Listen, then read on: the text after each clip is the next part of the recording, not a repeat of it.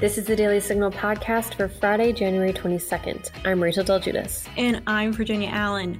One of President Joe Biden's very first executive actions was to disband the 1776 Commission and remove the commission's recent report from the White House website. Mike Gonzalez, a Heritage Foundation senior fellow and member of President Trump's 1776 Advisory Commission, joins the show to explain the purpose of the new report and why Biden was so quick to discredit it. Don't forget, if you're enjoying this podcast, please be sure to leave a review or a 5-star rating on Apple Podcasts and encourage others to subscribe. Now, onto our top news.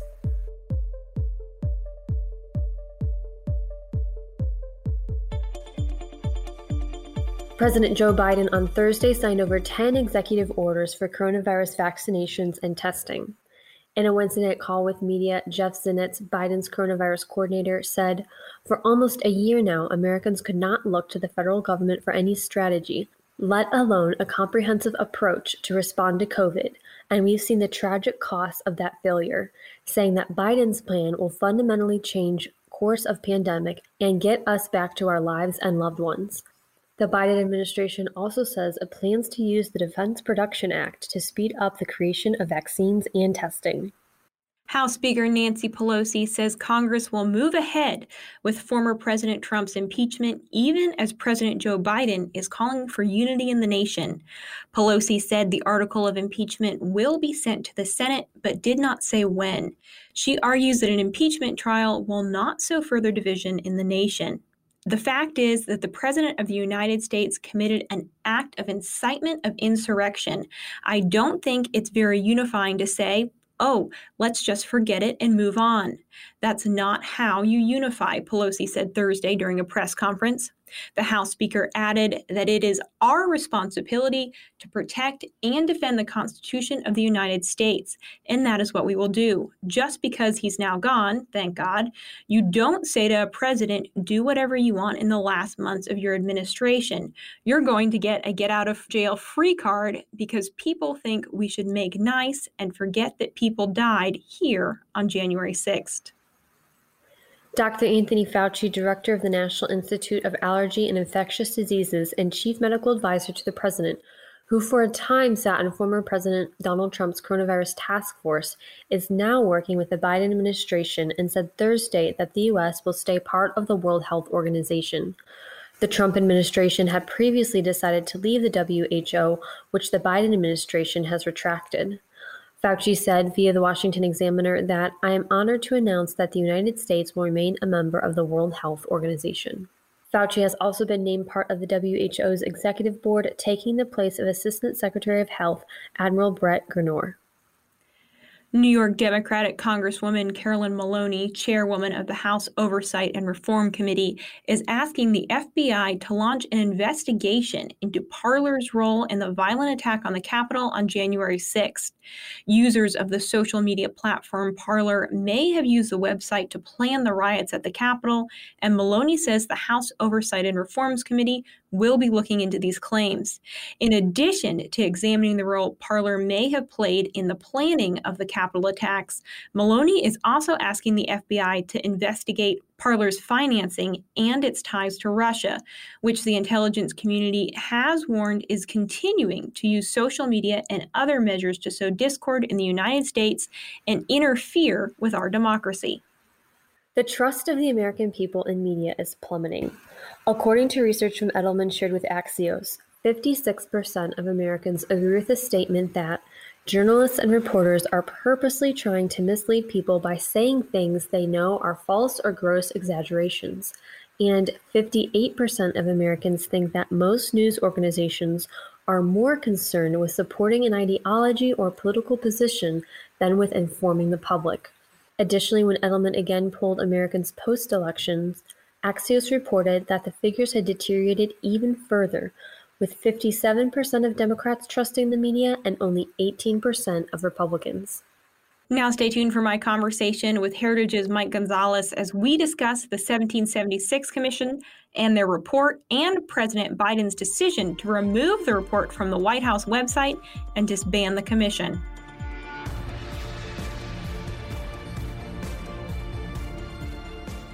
Americans use firearms to defend themselves between 500,000 and 2 million times every year. But God forbid that my mother is ever faced with a scenario where she has to stop a threat to her life. But if she is, I hope politicians protected by professional armed security didn't strip her of the right to use the firearm she can handle most competently. To watch the rest of Heritage expert Amy Swear's testimony on assault weapons before the House Judiciary Committee, head to the Heritage Foundation YouTube channel. There you'll find talks, events, and documentaries backed with the reputation of the nation's most broadly supported public policy research institute. Start watching now at heritage.org/YouTube. And don't forget to subscribe and share. I am joined by Mike Gonzalez, Heritage Foundation Senior Fellow in the Douglas and Sarah Allison Center for Foreign Policy and a member of President Trump's 1776 Advisory Commission. Mike, thanks so much for being here. Virginia, it's always a pleasure to be on with you on these podcasts. Oh, thank you. It's such a pleasure to have you back. The 1776 Commission and the report you all just released Monday has received a lot of attention. We're going to get into President Biden's action against the commission in just a moment. But for anyone who's not familiar with the commission or the report, could you just explain a little bit about President Trump and why he specifically created the 1776 Commission at the end of 2020? Sure. He created it in November, and we were selected sometime in December. And the purpose of the commission was to restore the teaching of history to its proper role throughout America, not just at the school level, but as a civic engagement of all Americans. And the reason for that is, you know, we're very open about it, is that the left has been using history as just another instrument in order to advance its purposes. To the left, especially the culturally Marxist left, there is no fundamental truth. The way we are taught history is just one narrative that can be replaced with another narrative. So there's no transcendent truth. Facts did not happen. It's just in the telling of the facts. And what they would call the hegemonic narrative can be replaced and ousted by a counter-narrative. And that is not really the proper use of history. Facts are bipartisan and nonpartisan. Things happen. Bad things happen. Good things happen. By looking at what we as a commission and in the report proposed is looking at the primary sources, looking at the Constitution, looking at the Declaration, looking at the Federalist Papers, the Northwest Ordinance, all the important documents, looking at the letters that were written at the time, the speeches, what the founders said, and analyzing that. And of course, we can have a debate about what these things mean. And we have to be humble about that. Historians should be humble about how to debate historical facts. But the thing that cannot be had is a political agenda. History is very important. It gives. It's the same thing to history is to a nation what memory is to an individual, and we can imagine how dislocated we would be if we were to wake up one morning and not have any memory of who we are or where we came from. So really, in an effort to remind the American people of our history, of that, of where we have come from, the commission released a report on Monday. I don't know if President Biden read the report, but I don't think that he'd even taken the oath of office yet before the report was pulled down from the White House website. And then President Biden announced shortly after he was sworn in that he would be disbanding the commission. Why do you think Biden took these actions? Yes, you know, it was amazingly quick. It was lightning. I guess our report must have been anathema. And I early this morning, I got up really early. I'm working on another book, and I was reviewing an interview that Angela Davis had with Alicia Garza, the founder of the Black Lives Matter movement. Angela Davis, of course, is the communist. She's still a communist, member of the Communist Party USA, who was in prison in the 70s as a Black Panther, and she's a strong influence on Black Lives Matter. And she was telling Alicia Garza, the interview took place just 3 days after Trump's inauguration in 2017. And she was telling Alicia Garza, you know, the reason he won is because the other candidate, by whom she meant Hillary Clinton, was not seen as properly expressing the views of your movement, the views of the new movement, meaning the Black Lives Matter movement. And I think Biden, who was vice president then, or rather just prior, I think he's internalized this, and he's given every indication that he is going to side with the very extreme woke left in his party for the reasons that Angela Davis spoke of.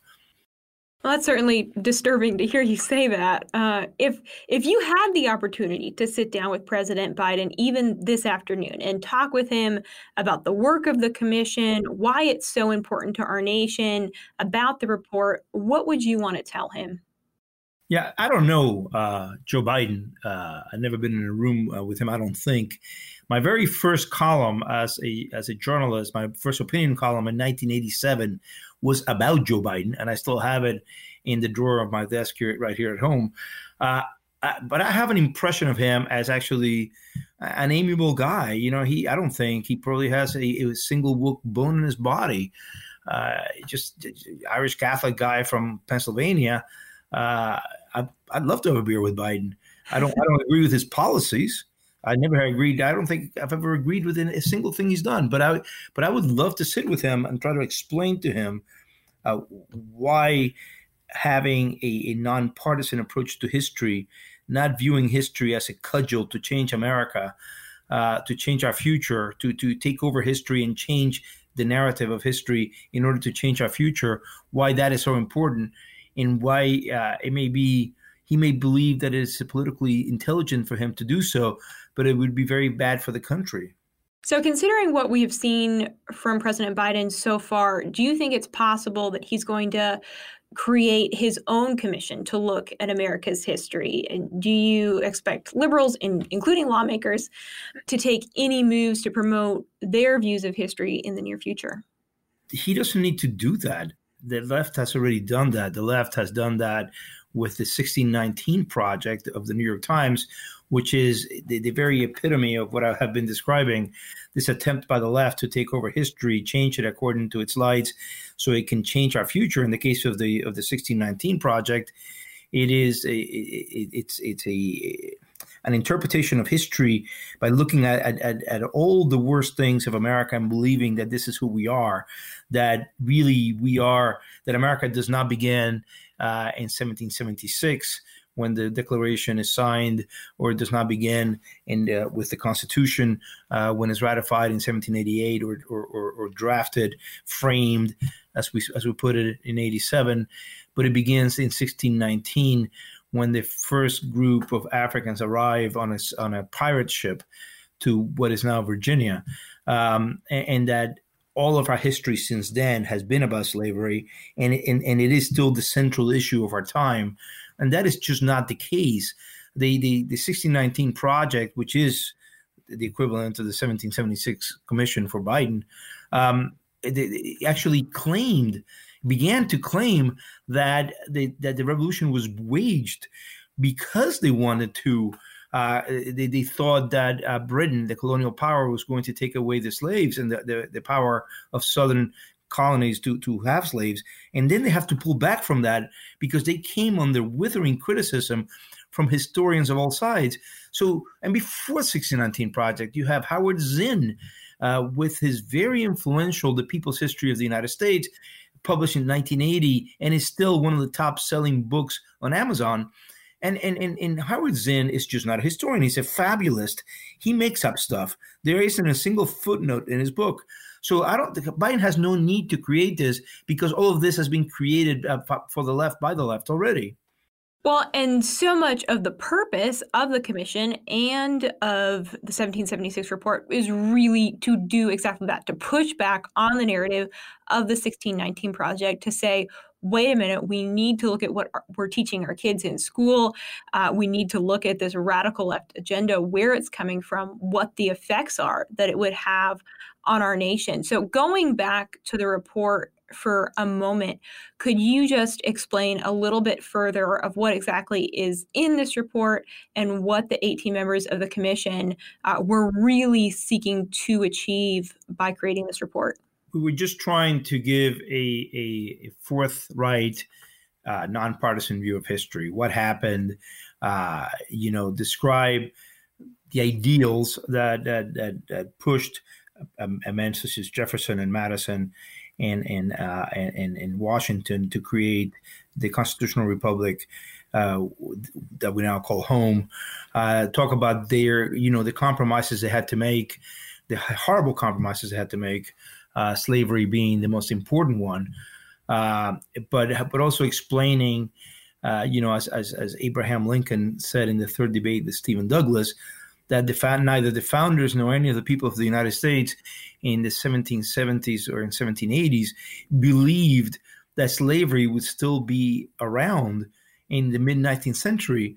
And the reason that it was is because the Southern slave owners understood the threat inherent in the ideals of the Declaration and the rights defended by the Constitution. And they set out, starting in the 1820s and even earlier, to really try to undo all of that, just like they undid the Northwest Ordinance and its prohibition on the importation of the institution of slavery to the new territories and the new states. That goes away with the Missouri Compromise, the Kansas-Nebraska Act, and so forth. So we get to a point where this can hold no longer, and that point is obviously 1861 and the state seceding and the beginning of the horrible war that cost 600,000 lives.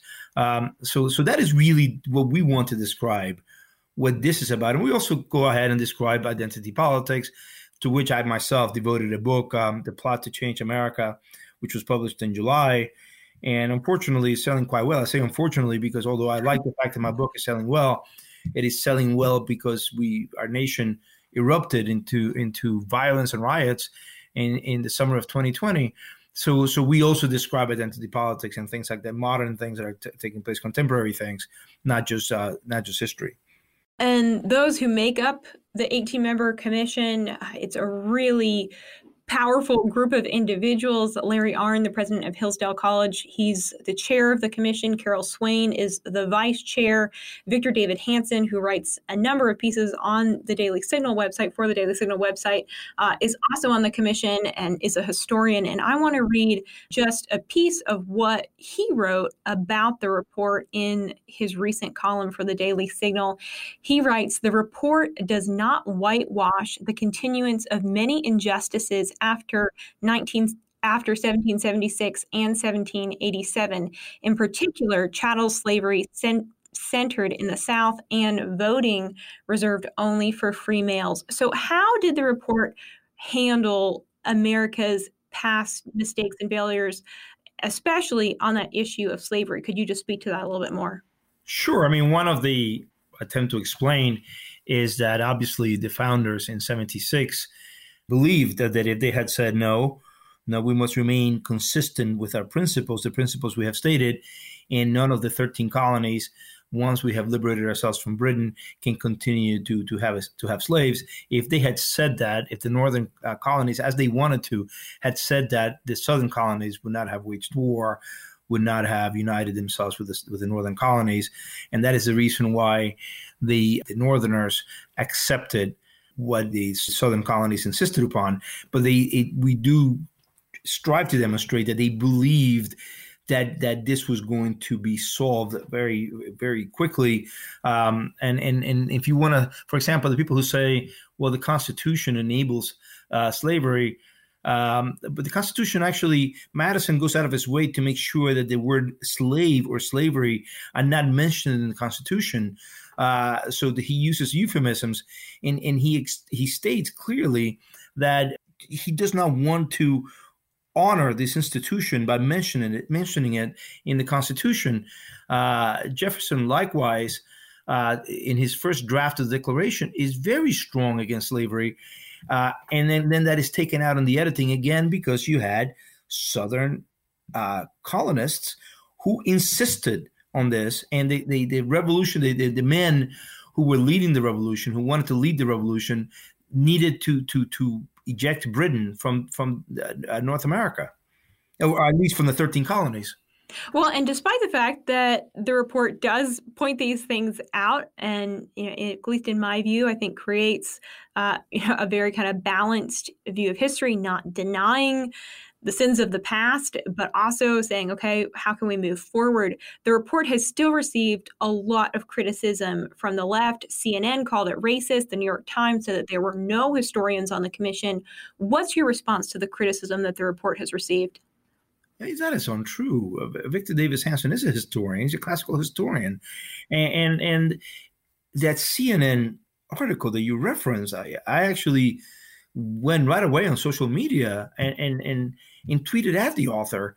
It is a tenet of journalism that if you make a claim in the headline or the lead, it should be backed up somewhere on the body of the article.